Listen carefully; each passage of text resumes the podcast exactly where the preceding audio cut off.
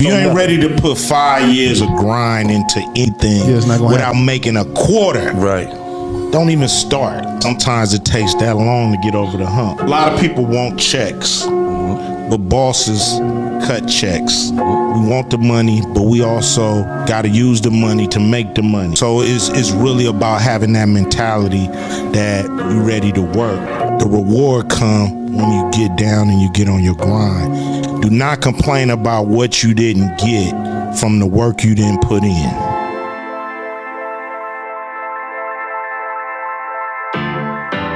Oh, hey, welcome back to the Garage Built Podcast.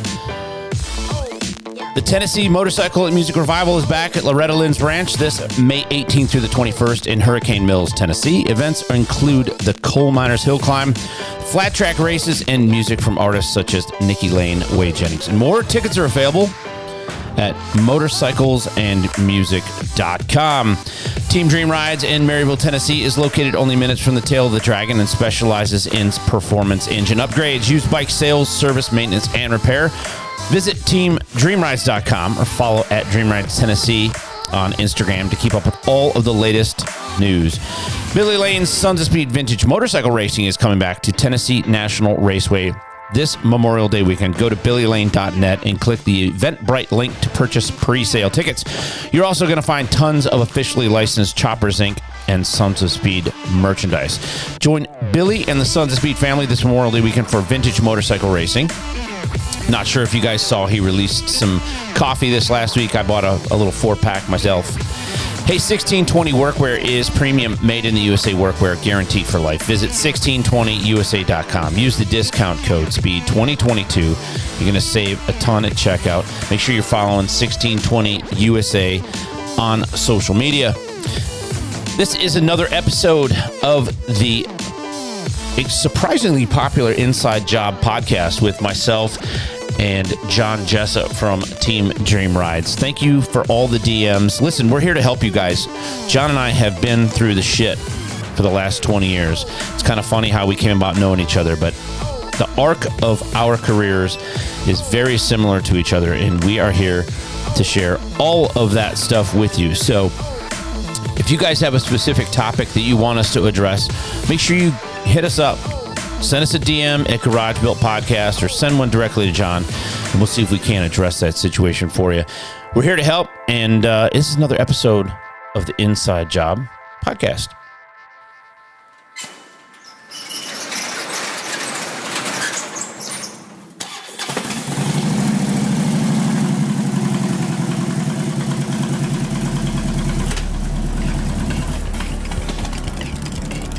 You're listening to the Garage Built Podcast with your host, Jason Hallman.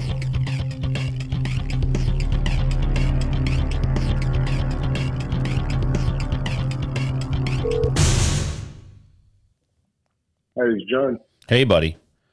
Yeah, what's up, dude? Do we've had- just had one? It, I think it had to do with um, uh, we've had uh, a big uh, military air show at the airport here close by, and everybody's Oh, been okay. complaining for the whole last week that I think I don't think it could handle the amount of cellular service Yeah. stuff, and who knows if they're scrambling. Let me get my tinfoil hat out. Yeah.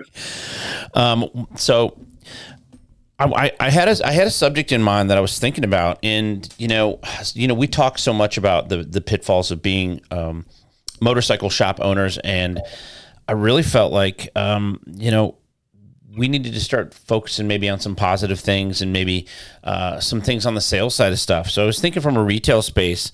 Uh, what do you think of the subject matter of letting your customer be right versus the old retail adage is the customer is always right? Uh, I'm down to explore it.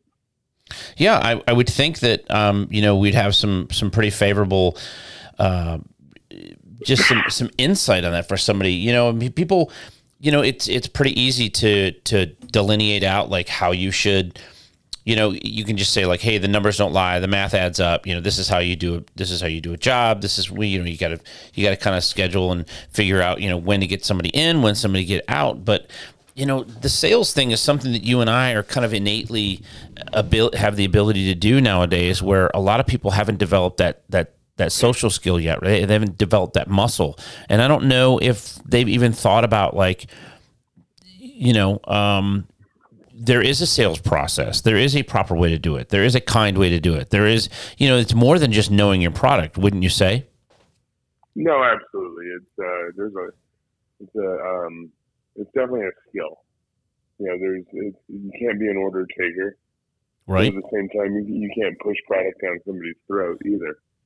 So there's kind of like a fine line you got to walk there.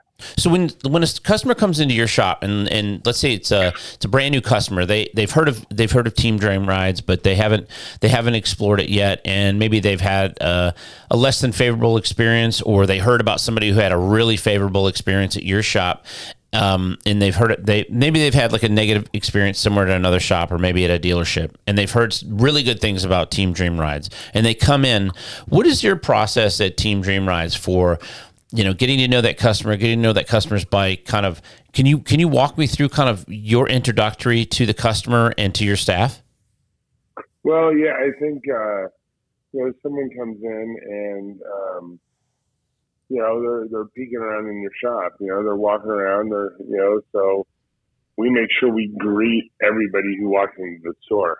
You know, just I say, hey, how you doing? Or or you know, if you if you have any questions, let me know. Kind of deal. You know, and how soon after they walk in, do you have like a standard where you're like, we used to have a five step rule. Like once the customer's five steps in the building, that gives enough room to where you don't feel like you're jumping on top of somebody, but at the same yeah. time, you let them know that that you're here to help them, and and you know you you want to earn, you want to get some information from them and provide information to them.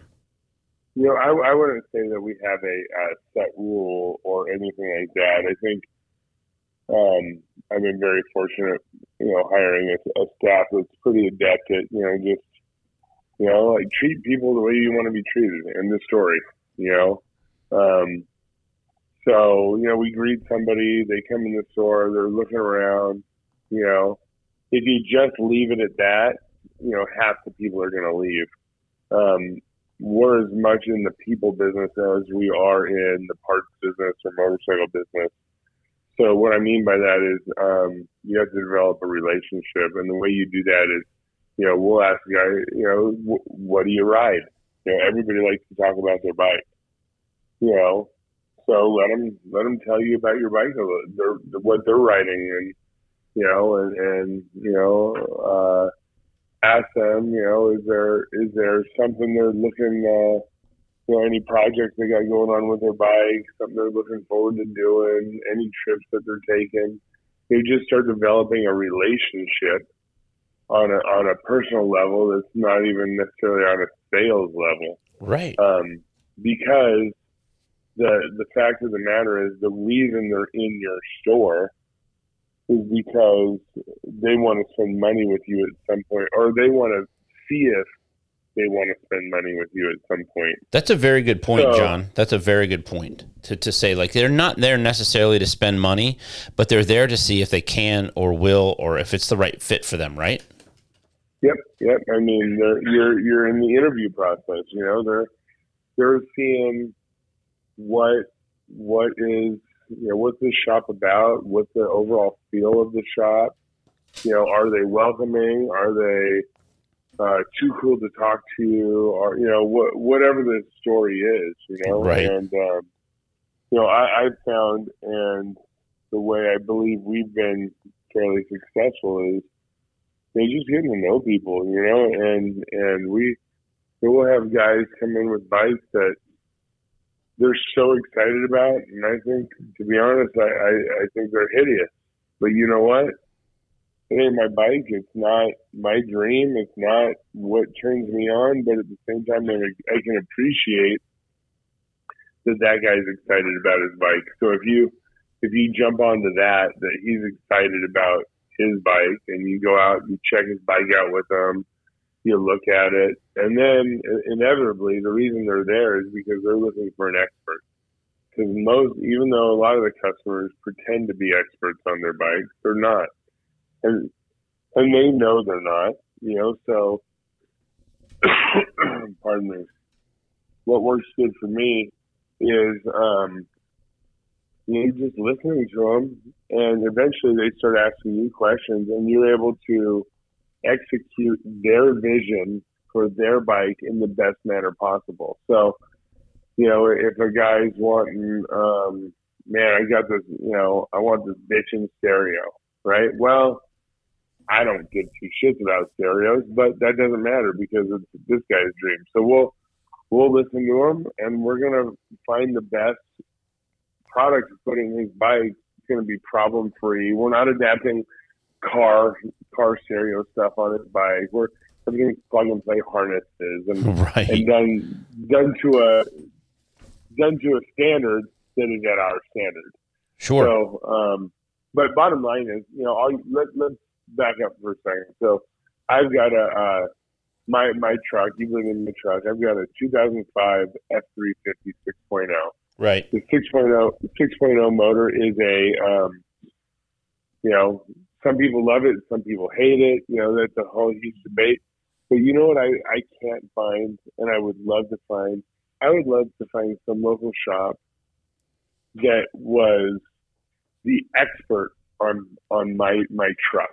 You know what I mean? Sure. And it almost wouldn't matter what they were charging me because I'm looking for the expert. Well, guess what we are? You know, we're experts when it comes to the guys Harley Davidson. You know, so we're able to provide that level of service that I can't find for my truck, right? And then it made me think about that a little bit, going, well, you know, hold on, we're we're able to provide, you know, there's I'm not going to say there's nothing we don't know about these bikes, but we know them very intimately. You know, there's there's not a lot that can't be handled in one of our shops. You know, we we can from stem to stern. It doesn't matter. You know, we we know upgraded parts. We know we know these bikes so well um, that we're able to provide that level of service for the customer. So when that guy comes in, you know, circling back, when that customer comes in and we start that building that relationship with the customer, right? And we're able to demonstrate to the customer our level of expertise without telling him our level of expertise. Because nobody wants to be told, "Hey, we're the fucking experts." Yeah, exactly. No, you you have to show them. yeah, you know, show me, right? you- Exactly. You don't you don't do that. You show them, and next thing you know, they're telling all their family and friends that this is where you got to go because they were treated with respect. They weren't. They you know they weren't sold to. They you know. We, we we listen to what the customer wants. We made and we made And then- decisions and recommendations based off of what they tell us they really are looking for. You know, that's such a key piece. You know, one of the things you you you'd mentioned, you're like, ask them about your bike, right? Well, one of the things that I've learned that has worked very well is as a shop owner is asking a customer to show me their bike. Right. So that Yep. gives us a chance to leave the sales floor, quote unquote, the, the showroom to where maybe the customer feels a little tepid. Maybe they're not as comfortable, especially in the first the first time in. You know, they may have been at other shops, other places that didn't have the the inviting. You know, you have, you have the distinction of having a very very nice showroom. Like you know, it's well lit. There's good music playing. I know this sounds weird, but there's there's bathrooms where people don't have to ask where the bathroom is, and I know that seems like a silly thing, but people can just kind of come in, walk through, get a good thing, go in there, you know, go to the bathroom, wash their hands, come out, and there's a there's a thing that happens there where they feel a little more comfortable. And I found that when you ask people to show them uh, show you their bike, you see what they're proud about. You see the things that they've done. It's going to tell you a story. You know, are there weird zip ties in weird places? Uh, are they working on their bike themselves? Which is not, it's such a great thing. You know, I mean, we all started out doing it that way. And I want to encourage that as much as possible. But you could also have an opportunity to say, hey, wow, you know, those tires are from, you know, 2017. Those are six year old tires now. You know, it's probably time to start thinking about getting some new tires. Have you thought about that? You know, what do you like about the bike that you have now? And I've found that just by being quiet and walking around the customer's bike and identifying a few little things here and there that the customer will tell you a story about his relationship or her relationship with their motorcycle that allows you the opportunity to really really understand why they're at your shop, what they're looking for out of a shop. You know, some people don't want to work on their own motorcycles at all. Some people have in the past and don't have the time to do it now. And some people really are looking for someone to kind of point them in the right direction. Like, you know, I really like doing my own service. Great. What kind of oil do you use? You know what I mean? Have you thought about getting a lifetime oil filter? You know, you can clean it out when you go to do your service. You can see if there's any metal in there. I mean, there's all these different things that happen, right? Yeah, no, there's, there's, you know, that, that is a key thing is to take the time to go out and see the customer's bike. That's going to do, um, several things for you. So on the parts side, you can sell them parts. You know, you just listen to what they're because inevitably they're going to tell you what they're looking for. You know, and they're looking for recommendations. They might want a can, but they don't know what don't know what can they want or whatever whatever the inquiry is. You're able to help them with that. You know, the next thing on the service side of things is you get to interview the customer and interview the bike. Meaning, if you want to be a profitable service center, you cannot work on everybody's bike. Okay. Some bikes are, you know, beyond their their beyond their serviceability. Just- yeah. So what I mean, you know, if somebody brings in some, some, uh, Evo Softail that every tweaker in the county's worked on and it is just a fucking shit show, well, there's a good chance that that guy, when he finds out what you're charging for professional services, is not going to want to deal with you. And if he says, okay, you know, can you fix my primary leak? And then you get it up on the rack and you find six thousand dollars worth more repairs, he's going to look at you like you're a thief Yeah. and and you're you're trying to take advantage of them. So, you know what we do on on bikes like that is we're just, you know, as brutally honest without being a dick as possible. And we say, hey, look, uh, you know, November, December is our slow time. You know, this bike during peak season is not, you know, we cannot give it the level of attention it needs. And um, if you'd like to bring it back in November, we'd be happy to work something out. And then November, maybe we can give them a better deal on the, the labor rate, and it's not so bad. Yeah, discussing discussing outcomes is is something that I think far too many people. I mean, we've all heard about the person who, you know, we heard about the cus- We've heard about the customer that took their bike over to XYZ Cycles, and uh, XYZ Cycles promised them the moon, and they didn't get the moon. They didn't. They didn't get out of the atmosphere, and uh, the customer is disappointed with that. Right. Well, then there's the other thing that happens where. Um, maybe the customer's not being 100% upfront with us either about why they're at our store. And we've all heard about the seller's remorse where, uh, man, the new kid that, you know, you know as well as I do 20 years ago when you started your bike shop, you didn't get to work on all of the fanciest, nicest bikes in the area. You got to work on the bikes that you talked about um, that were basically passed around like a cheerleader at a frat party, you know, from shop to shop to shop and everybody stuck their finger in it and and and fucked it up. And you know what? Those those bikes are redeemable to some degree. Um, but you're right, man. It can cost you so much as a shop owner if you do not interview the customer and interview the bike, right? It's such a critical thing. Well- I, I love calling it an interview too. you know, the the thing that kills me is, you know, the hardest thing that it's been for me to wrap my head around over all these years is, um, generally when we're working on a bike, there's a level of ownership.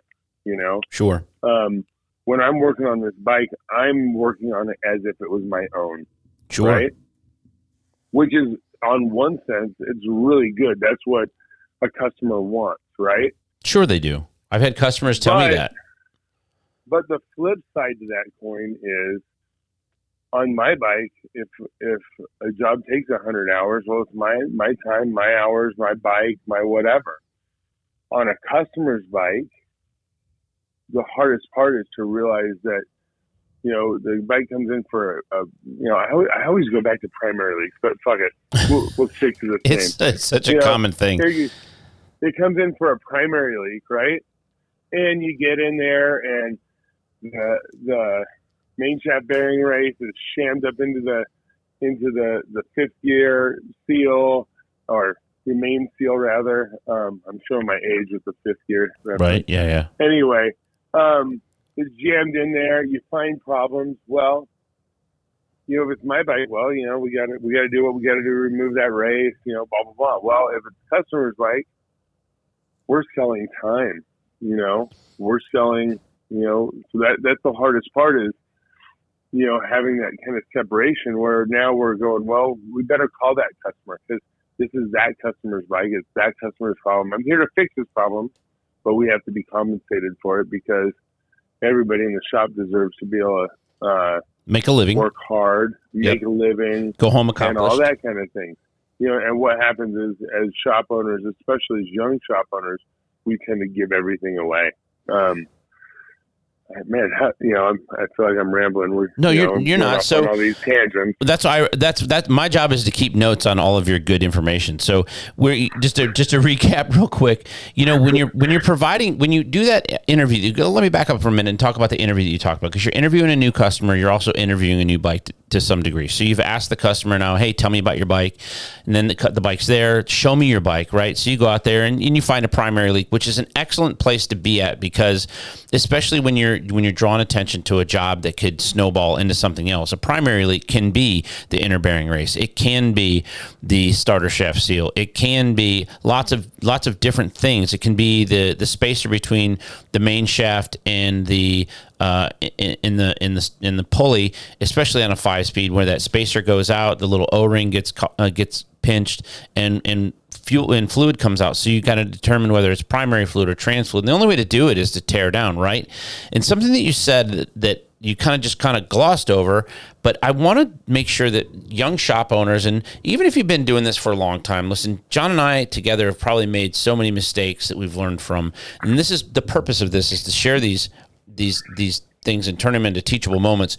When you have a service department, you sell squares of time right? And there's only only so many squares of time in a day. If you are open eight hours a day, the squares of time that you can book for that day are eight. That's what time you have because we want all of our employees to go home, and we want the shop owners that listen to this this podcast to go home feeling accomplished. Right at the end of the day, that's what you want to do. You want to feel accomplished. You might, man, you might be beat up. Your fingers might be might be you know fingernails might still have dirt under them, and, and your and your knuckles knuckles are all bloodied, but um, you go home accomplished, you're going to sleep well that night, right? Even if you know you got the same same bike to work on tomorrow when you come in, but having that conversation with a customer is such an important thing because, like you said earlier, you said you have a standard in your shop, right? And so at Cycle Stop, one of our mantras is, is the customer sets the expectation, but we set the standard, right? There's a standard of care in your shop. And that's something that you do not ever want to give up. You never want to sacrifice your standard of care. Correct. No, you do not want to sacrifice your standard of care. You you want to.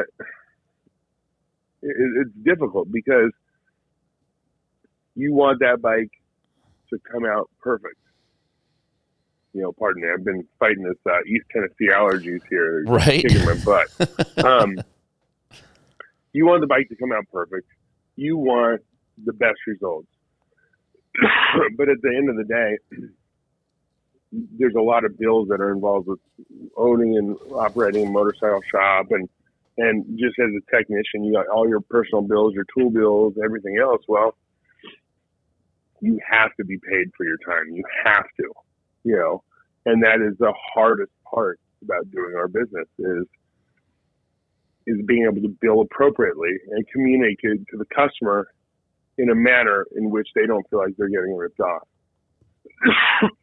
um, so, you know, we interview the customer, we look at the bike, we decide that okay, we're going to work on this guy's bike. Um, and one thing we can learn from the me- medical field is that they're never going to say, "Hey, we're we're solving your problem." They say, "Well, you know, We're practicing medicine. Here's, yeah, we're practicing. Here's something that is going to, you know, here here's something we think will take care of it, right? Yes. and that's on your body. That's on your body with people who are, I'd like to argue, what have a higher level of education than any of us, right? Sure.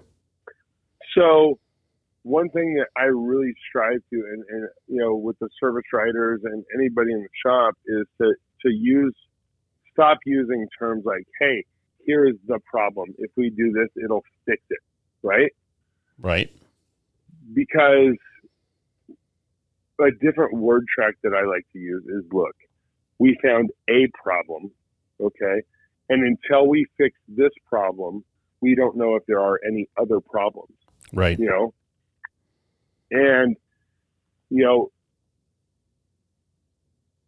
what the way you set the customer's expectations up will dictate his openness to receive a phone call later. So going back to the center primary deal. So if we if we tell a customer, hey, look, you know, our, our typical inner primary service, what we're we're resealing the transmission, we're resealing the primary because if we're in there, we're doing both. We're just going to do it. Okay. Now, if we find any other problems, we'll give you a call. Right. Right. That that leads them up to being okay. Well, it is possible that they're going to find stuff that they don't know about. Right. Sure.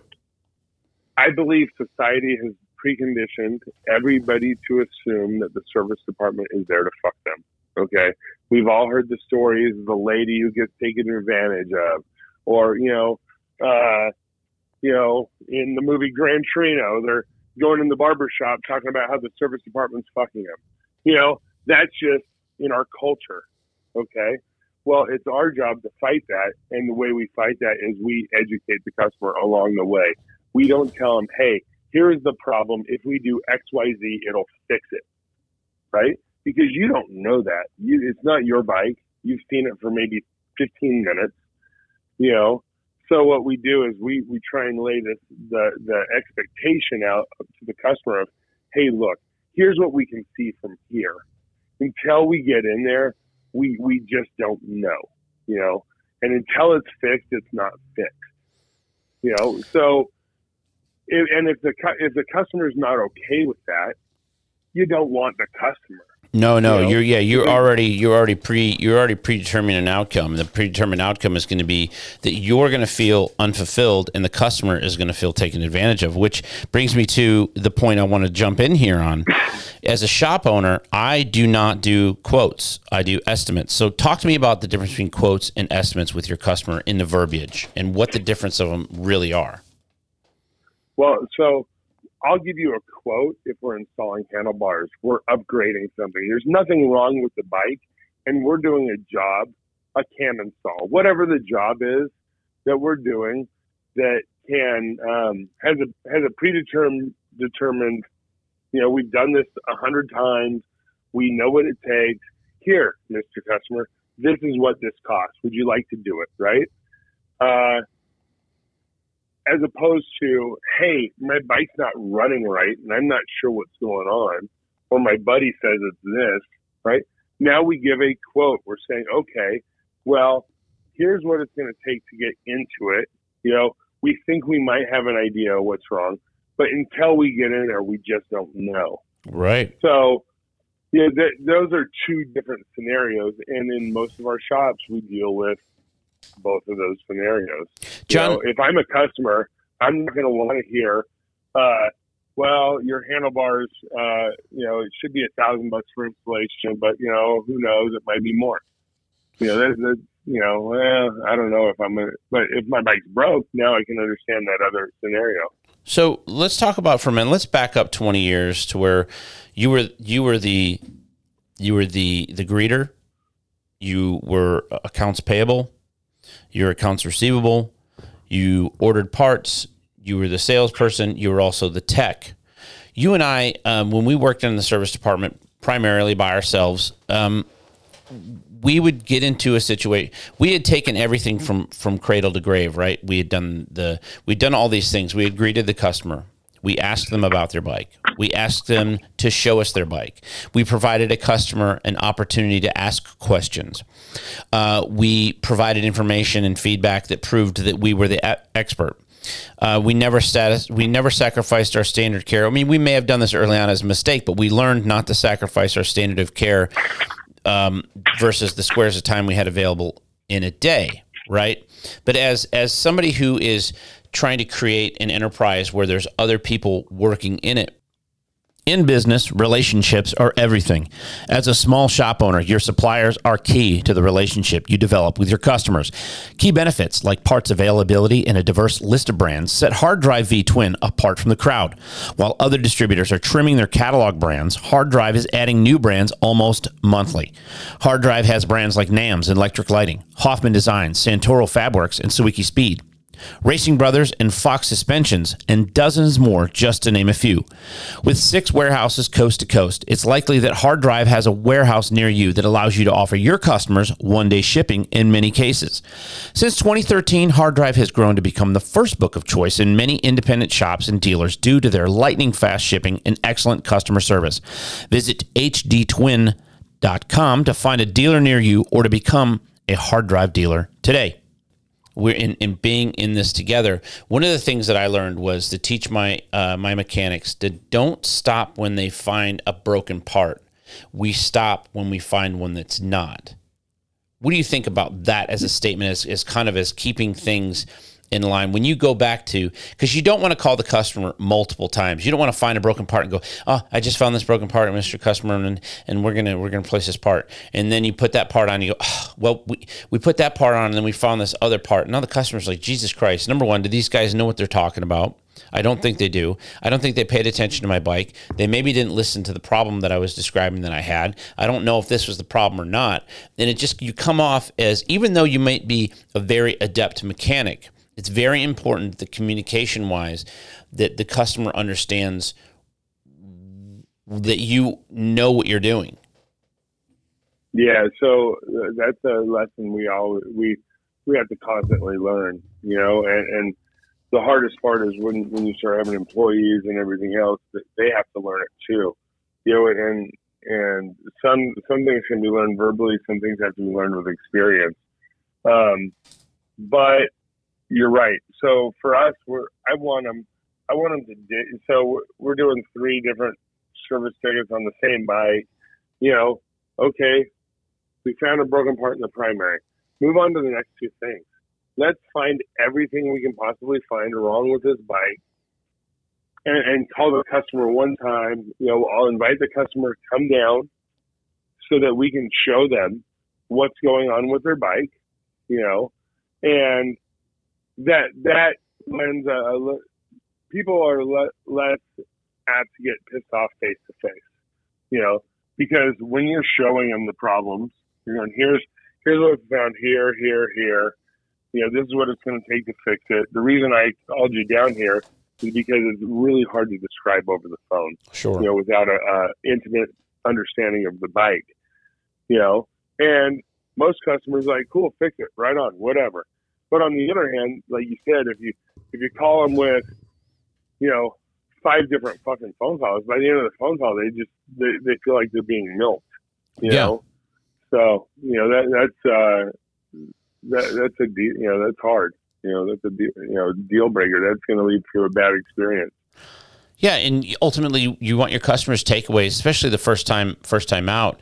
You know, you you absolutely want them to be like, "Hey, I feel really good about this. I feel like you know we're, I feel like we're we're onto something good here. I feel comfortable. I want to leave my bike here with you."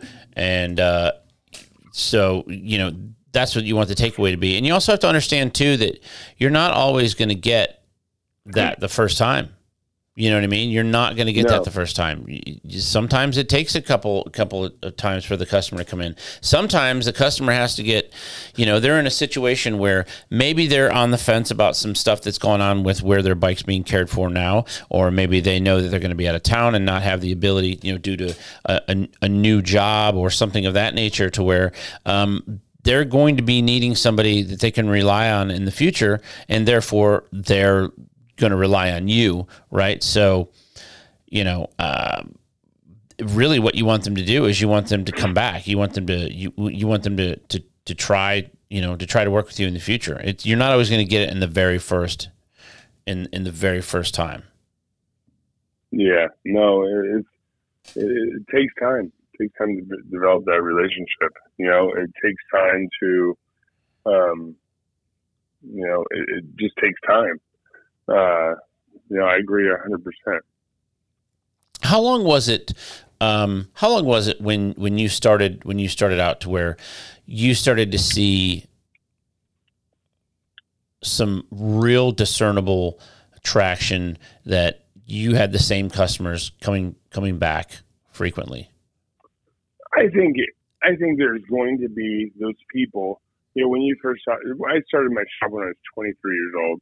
I was a kid who knew I knew, you know, I had no business opening my own shop. I was over uh, overconfident and whatever the hell, but you know, you fake it till you make it, I guess. you know, and do you? I mean, certain... do you really feel like? Do you really feel like you had no business opening that? Because I didn't know as much uh, six, uh, you know, at the beginning as I did six months in, and, and I really feel like there were some things that happened that I m- might not have uh, man, I really might not have taken taken on the responsibility.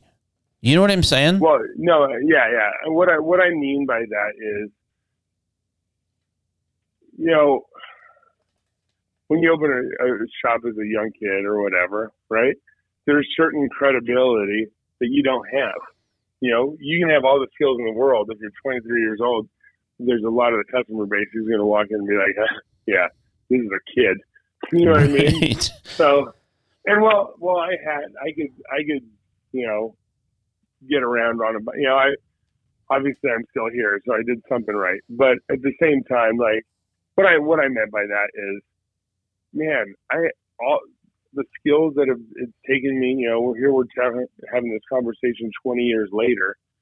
You know, man, if I could have listened to this podcast then, oh my god, you know, that's that's why I like doing these podcasts is because you know we want to we want to try and help maybe a younger guy, whether it's younger in age or just in business or or yeah, inspire, whatever. educate, you know, kind of prop yeah. up, and and you know we want we want people to feel. Yeah.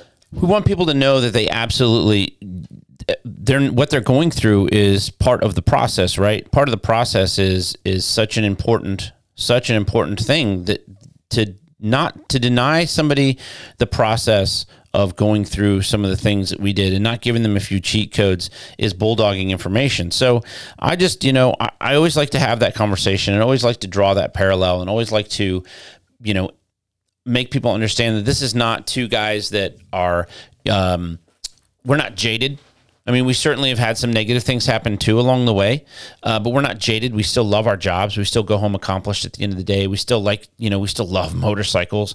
And I would agree that, or have to say that we have a very different relationship than our customers do with motorcycles. And I try to explain that all the time. If you're going to be a bike shop owner, you are going to have to allow as part of the process your relationship with motorcycles change quite a bit. I would argue that people like yourself and myself and and and Mike uh, Mike Miller and and you know all the different Tony from Ramjet, all of us. I wouldn't say that motorcycles are more important to us than our customers, but I would definitely say that they're more they're at a critical mass. You feed your children. Ryder and Gwen and and go to school or went to school and have clothes on their back based off of motorcycles. The food you put in your on your table at night that your wife cooks for you is because of motorcycles. So we have kind of this feast famine mentality about it that is super important and and shouldn't be I don't just don't think it should be marginalized. So we have to we have to make sure that people understand the importance of the relationship they're going to have with this. Yeah, there, there's going to be times, you know, as a motorcycle shop owner that you know, especially if things aren't going well, you know, and and, and you're struggling and you're robbing Peter pay Paul and you're juggling, that you see a motorcycle you want to throw up, you know, and you have to you have to get through that. You know, I went through, you know, in like 07, 08, you know, um, probably till 2011 or 12. You know, it was very, very difficult. And you know, that was uh, that was a very very difficult time, and I was very thankful. That, oh, sorry, the dog saw the mailman drive by. Here. No problem. Anyway, um, but I was I was super thankful to find FXRs at that time. So I found a motorcycle I was very very passionate about, you know, and and a group of shop owners who all like FXRs who are equally as passionate about it. So, um, yeah, we have a different relationship with motorcycles. It's not just a hobby. You know, it's something that, you know, we, you're right. We feed our families. We make the truck payment. We do everything we can possibly do, you know, and we also hopefully love them and want to ride them and, and, you know, all the things. Yeah. Know? Yeah. So, but but so, I, I want to make sure that people are open to that. I, you have to be. I believe that we have to be. Um, we have to be very open to that, and and and you know we have to be cognizant of it. That it's you know it's part of it's part of the process. You know, I, I just think that I just think that it is. You know. So I, you know, while we're doing these these podcasts to try and help other shop owners, and I believe it will um, there's no uh, there's no replacement for just time and experience and and paying your dues and going through the shitty times. And you know if you don't go through the shitty times you don't even know what the good times are. Yeah. Um, you know but the uh, you know the getting back to the customers you know that that's the thing right there. You know what I really believe in what I try and convey to anybody in my circle, you know, who we work with, we're we're more in the people business than we are the bike business. You know, it's about the relationships we make. And the proof of that, John, is the proof of that is you'll retain a customer that has multiple bikes and you'll work on multiple bikes for that same customer. And I know you've had yep. this happen. I have it happen too, where I have a customer that buys one of my customers' bikes. And then we end up, you know, he's like, Hey, I know my bike's been coming here for a considerable amount of time. Can you tell me when the last time it was serviced before? You know what I mean? You become like this yep. kind of this arbiter of information in the community that you create around your bike shop. And, and so, I I want to I want to switch gears a little bit and and, and kind of move on to a, another subject that you're very good about doing, and you preach this very much. Um, but about com- creating community and events in your in your area. But I want to talk to people about the importance of networking at uh, at n- national events. What do you think? Well, you know, for the first, let's see, I really didn't leave California till 2019. I started Dream Rides in 2004. Before that, I had another bike shop. But let's say 2004 to 2019. That's 15 years. Um, if I'm doing my math right, yeah, 15 years. Right. That I never went went on a national level. Uh, and I got to tell you, the relationships you make on a national level, the the being present, being present and part of the motorcycle industry as a whole, is game changing. Um, you know, so there's the relationships you make with your customers. That's very important, but also the relationships you make with your suppliers, your, um, you know, other bike shop owners, uh, anybody you might look up to in the motorcycle world, you know, uh, that that really that it really makes makes it enjoyable and and you can have a little bit of a big brother. Um, have, having a having a motorcycle shop or being an entrepreneur for most people can be a very isolating experience. Um, you know, unless you, you're lucky enough that you and your wife are entrepreneurs, then okay, maybe you guys can relate and talk about it. But you know, that's not where I came from. You know, none of my buddies had shops. None of my you know, none of my family had ever worked for themselves. Like, so when I, when I was able to broaden my horizons and go and do things on a national level and start building those relationships and being able to, you know, I, I just, it was something silly, but you know, I had uh, on one of my shovelhead motors, I can't get the fucking front rocker box to quit leaking. It's driving me nuts. Right. You know, and I've been running running Cometic gaskets, so I'm able to pick up a phone call and call like Dave Perewitz and be like, "Hey, Dave, here's what I got. What do you think?" You know, and he, he's like, "Well, you know, just try a little bit thicker, uh, one of the, you know, uh, little thicker gaskets. Maybe there's some imperfections, you know, and it's stupid stuff like that. If I think about it, okay, yeah, that's cool. I can figure it out myself, but to be able to pick up the phone and, and call." Um, somebody you look up to in the motorcycle industry is going to keep your passion for it. It's going to, uh, you're going to have examples to le- look up to. Um, you're going to go home. Like, so, uh, 2019 Sturgis, Jeff Holt had invited me to go uh, to his bike show, and I initially said, no, I can't go. You know, I couldn't take the time off work. And thank God my wife pushed me to go. So my daughter and I built a bike, and we took, we had two best of shows that weekend, you know, and and another, uh, I think we're third or fourth place in the FXR show. Um, and it was a game changer for me. I went home and I was on fire for motorcycles.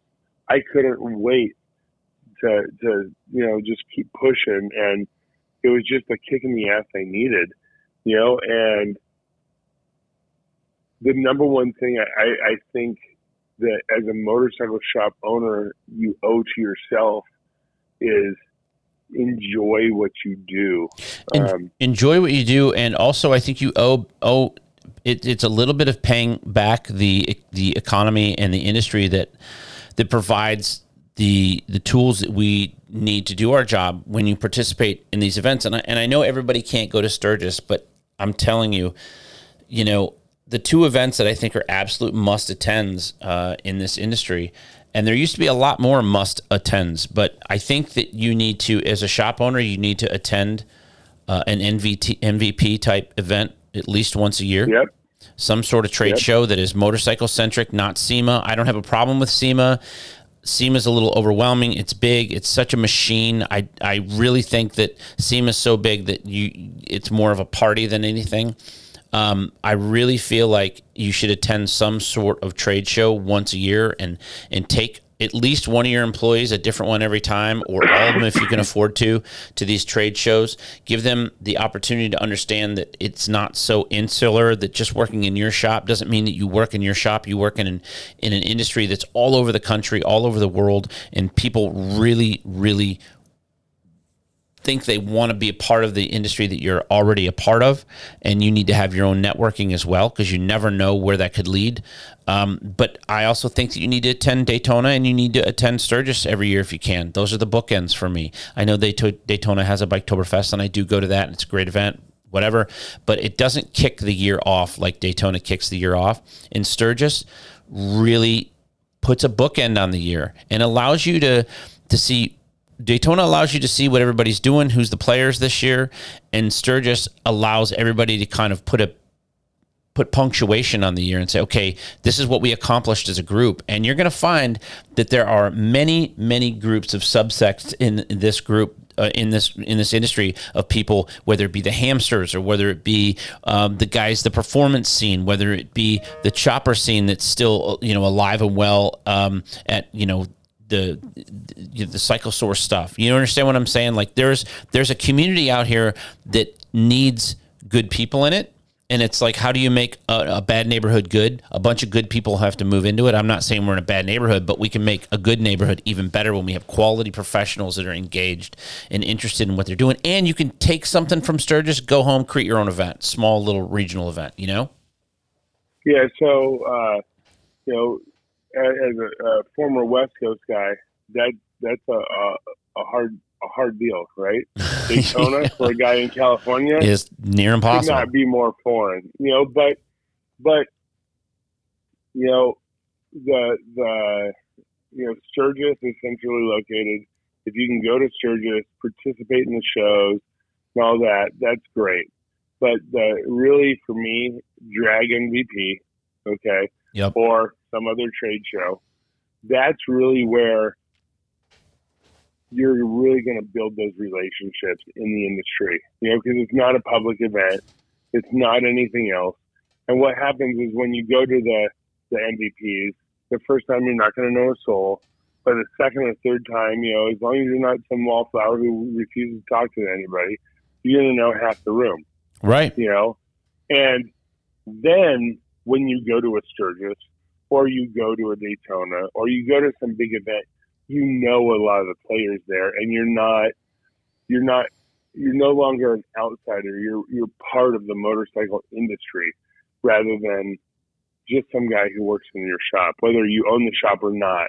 You know, so um, you know, if you're a shop owner, like first of all, the reason we do this is because we love it, or you know, the reason we should do it is because we love it. You know, there's there's more more profitable businesses out there if that's which if you're just into making money, okay, right on, good for you. Um, but the thing that killed me for so many years was thinking that I could not I could not get out of my shop to make it happen. So, you know, I needed to, you know, I needed to do that to push my shop forward. And I didn't even know it. I thought, you know, by going to Sturgis or spending the thousand bucks on the hotel and air flight to go to MVP, that I was costing myself money. No, it was quite the opposite. I was costing my money, self money by not doing those things. Sure, it's like not Um, having somebody who writes service for you.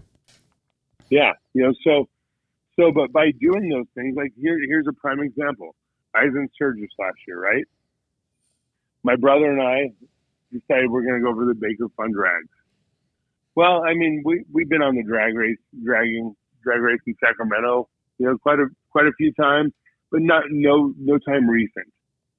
Well, I got out there and I had so much fun, and I forgot how much fun it was that I on the way home I was like, you know what, we're calling Knoxville Drag Strip. We're gonna set something up. So we started doing this event here locally. It's an eighth mile track, you know, and we just hijacked their testing. They have every Friday night they have a testing tune night, right? you know, because I'm not going to spend any money on this, but it's something that I love to do and I enjoy it. So I called the track owner. I'm like, hey, you know, if I create an event to get people there on testing two nights on motorcycles, is that a problem? And he goes, no, as many as you can get here, right? So we do this deal, you know, and uh, we did two events after Sturgis last year, one September, one October. And we're getting 40, 50 people out on the track who had never been on a track before. And if you've ever been down a track, you know how much fun that is. And you know, especially, you know, your first times doing it, you're on fire. You just can't fucking wait for the next time.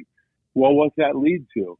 That leads to people wanting to do suspension or shift lights or bigger motors or whatever the heck they want to do to try and beat their buddy on the track. Well, because I was in Sturgis having fun, enjoying the motorcycle industry, Right. it gave me the idea to start an event here locally, which is actually turning into business. So that's just one example, you know, of you know the things that happen when you participate in the motorcycle industry rather than just own a shop. Yeah. It's it's that it- any sense. No, it absolutely does. It's critical. And I want to keep, you know, I know it sounds like to some people like we just keep rehashing some of that, and we're not. What we're trying to do is we're trying to drive the point home that being active in a being part of being make yourself accountable and part of being accountable is make sure that you are participating. Bless you. Make sure that you're participating in in that accountability piece right? It's such an important it's such an important part of of everything of everything that we do. You know it's so important. It is, and what what's going to happen is you owe it to yourself to go enjoy what you do. You know, if if all you're ever dealing with is bullshit problems in the shop, in which a lot of this is bullshit problems in the shop, you're gonna you're not gonna have passion for it. You're not gonna be as good. You're not gonna have as good ideas. You're not gonna push the envelope. And if you don't push the envelope, you know, we need more people pushing the envelope in this industry. We need more people attending. We there's a, a ton that do, but you know, the other guy, whoever you know, this fictional character number one here, you know, bike shop owner shows up. He might have the fucking best idea in the world. That's a game changer for all of us. You know, really. Yeah, there's So there's there's works. there's Daniel Haymans out there that are uh, are are, are mind blowing. You know, Yeah, and, you and know, guys so- like Brock Bridges, and I, and I know. Listen, I know you're not like a not not a chopper kid, but I know that you appreciate choppers, and I know that you appreciate hardworking people and you appreciate innovative people, and you know you you you pull these guys along into in into the industry, and that's the other thing too is is as we wrap up today, I want to make sure that everybody knows that we're this is a call to action for not just the new guys in this business and the guys that are two three years in and the in the in the the Souza cycles and you know in in the Mike Millers and things like that. We need veterans of this industry, people that have been around the block, to find somebody, make yourself available, mentor people. I mean, you know, John, you and I were in that small that small shop uh, alliance meeting in Daytona with some what I would consider some pretty heavy veterans, guys like Bob Kay and uh, the guy from uh, the Motorcycle Rider Foundation, and that these are guys that are real industry advocates, and uh, that's what they were preaching was that you know we have to make information and ourselves available for people who are coming up behind us as a legacy. Absolutely. You know, um, yeah. So if, if you are a veteran and you, you know, a veteran in the industry, you know, and, and it's easy for me to say, but, you know, show up, keep, keep showing up. Find the young guys who need some mentorship. Absolutely. Make yourself you know, available. And that's how we all, that's how we all grow together. That's how we do this. That's how we can keep doing this. But, you know, the, the, you know, the way we started this thing was talking about you know customer expectations, customer. Um, it's about the customer experience in our shop, and that's going to lead to being able to afford to go to Sturgis, being able to afford to go to uh, MVP. You know, because sometimes it's just strictly a dollars and cents thing. You know, you got to pay the light bill. You don't have enough money. You know, end of story. Right. So the way you get enough money is by writing those work orders great you gotta you gotta interview the bike, you know, and and just because you're hungry for work doesn't mean that you should just take anything that walks through the door, you know. Um, you know, so you have to you have to deal with the basics first. You have to get your yourself to a place where you can do these things, and then once you can do, it's like a snowball, man. You know, for for you know 10 15 years i was banging my head against the wall. You know i'd say 2013 14 you know after the recession okay i'm starting to gain some steam starting to figure this out a little bit. You know things aren't quite as tight as they were. You know I, I don't have to worry about my light bill being paid. You know i've got enough money for that. Right. You know and and once once you're able to um, get past that point and the snowball starts to build, pretty soon, you know, it, starts growing exponentially because you've got that time, you've got that experience, you're you're able to to make moves to you know to make more money, not necessarily even to make more money, just to increase your opportunity to further your shop or your life or the next bike you want to build.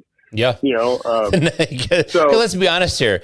The next bike that you want to build is, is really super important too. well, let, let's be honest. There's a reason we've all done this. Yeah. It's so we can get wholesale discounts on parts. Yeah. That's how a lot of us started our shop. This is because we thought we were going to make a million bucks in the bike industry. It was, well, uh, yeah, I want to be able to build this bike for a little bit cheaper, so I better open the shop. Oh anyway. God, that's so funny. so let's wrap up today with today's inside job takeaways. The inside job takeaways today: number one, never sacrifice your standard of care for money. You've you've you've driven that point home again. You did the callback on and everything. Your parts department sells a tangible item. Your service department sells squares of time. So make sure that you're managing your squares of time and make sure you're mindful of what you're actually producing out there. Make sure that you're profitable. Interview your customers customer and your customer's bike before you you make any promises and and, and learn that that ebb and flow of, of information back and forth. Provide estimates for repairs and quotes for installs. And last but not least, I added this one in, John. Do not stop when you find a broken part. Stop when you find a part that's still good. So, anything else you have for a takeaway today before we wrap up, John? No, man. I just, uh, you know, do me a favor. If you're listening to this and you like it, or you have topics you want to hear us talk about, or you have critiques and, and you think we missed the mark on something, um, by no means uh, do I do I think I have all the answers or even half the answers. I'm just sharing my experience, and uh, do not want to come off like we we here here's here's the end all be all. It's just these are our experiences, and part of what I know I'm hoping for, and I believe you're hoping for it too, Jason, is as we keep this going, we're gonna we're gonna hear from other bike shop owners who may be uh, maybe have been in this longer or or have different experiences and are willing to share those experiences with us. You know, so please feel free to DM, feel free to uh, you know instant message me or whatever.